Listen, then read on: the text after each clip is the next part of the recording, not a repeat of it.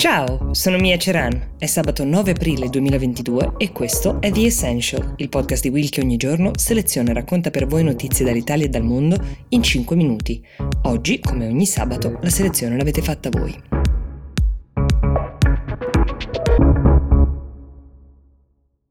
Allora, partiamo dalla richiesta di Sabrina Vetrari che ci ha chiesto di raccontare che cosa stia accadendo a Shanghai, soprattutto sul fronte Covid. La ringraziamo per la richiesta perché la storia è veramente sorprendente, purtroppo non in senso positivo. Allora,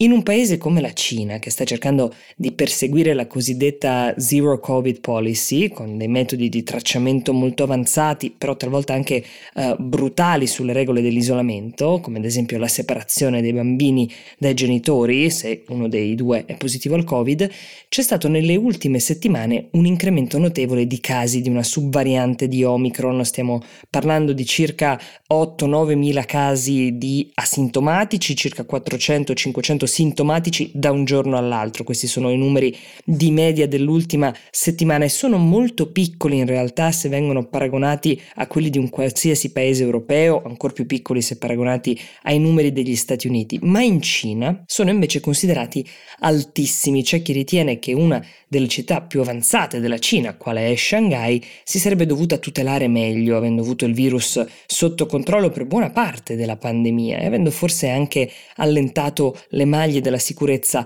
e del tracciamento in maniera un po' frettolosa negli ultimi tempi, ma sono molti di più i cittadini che invece si trovano a protestare in questo momento, lanciano dei drammatici appelli su Weibo, che è la principale uh, piattaforma, il principale social cinese, ci sono molte persone ad esempio che si trovano attualmente in isolamento, circa 26 milioni in questo momento, tra queste molte avrebbero bisogno di essere curate in ospedale per delle altre malattie, parliamo di pazienti oncologici,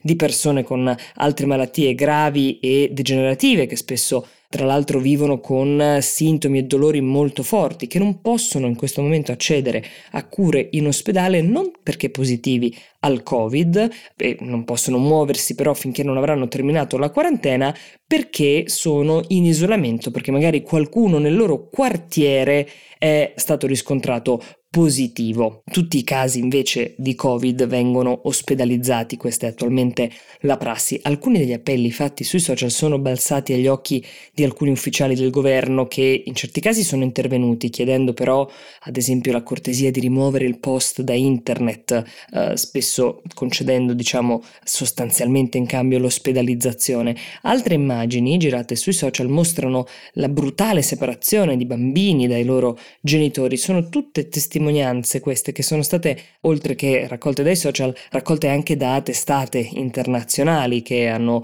um, parlato con queste persone. Uh, ovviamente i nomi sono stati cambiati per tutelare i protagonisti. Nonostante 38.000 sanitari siano stati inviati dal governo cinese proprio a Shanghai per gestire questa emergenza, il contact tracing molto efficace di cui abbiamo sentito parlare quando la Cina ha affrontato la prima ondata sembra non reggere l'impatto della rapidità di diffusione delle nuove varianti, ma l'altra riflessione che va fatta e che sta montando in queste ore è quella che riguarda l'efficacia dei vaccini cinesi. Ricorderete sono due, sono Sinovac e Sinopharm e che, dati alla mano, ormai esperienza anche alla mano, definiscono notevolmente inferiore il risultato di questi vaccini rispetto a quelli a base RNA e l'ostinazione del governo cinese nell'usare solo vaccini prodotti in casa ha giocato un ruolo importante in questa coda di pandemia pandemia. Nelle ultime settimane le posizioni degli ufficiali cinesi però in merito all'utilizzo e l'impiego di vaccini comprati dall'estero con formula RNA sembra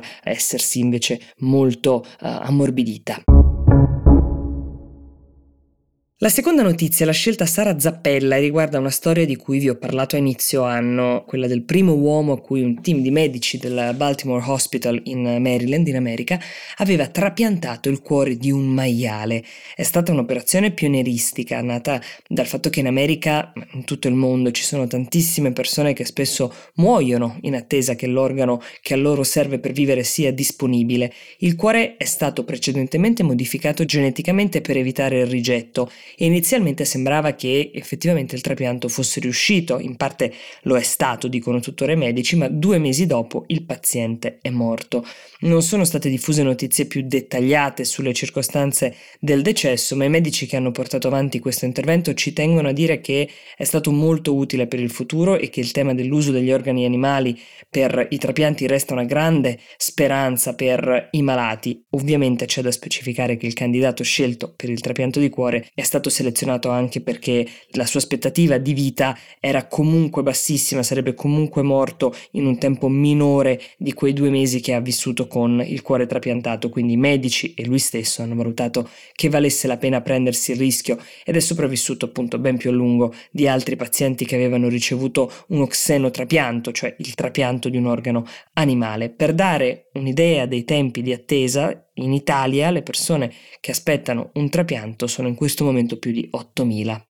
Vi devo una scusa, ieri parlando di Pinterest ho citato il fondatore Zuckerberg, intendendo il fondatore di Facebook, ma non avendolo specificato sembrava mi riferissi a Pinterest, che invece è stato fondato da Ben Silberman, Paul Shara e Evan Sharp. Grazie per essere sempre un pubblico così attento, io vi auguro un buon fine settimana e vi do appuntamento a lunedì con The Essential.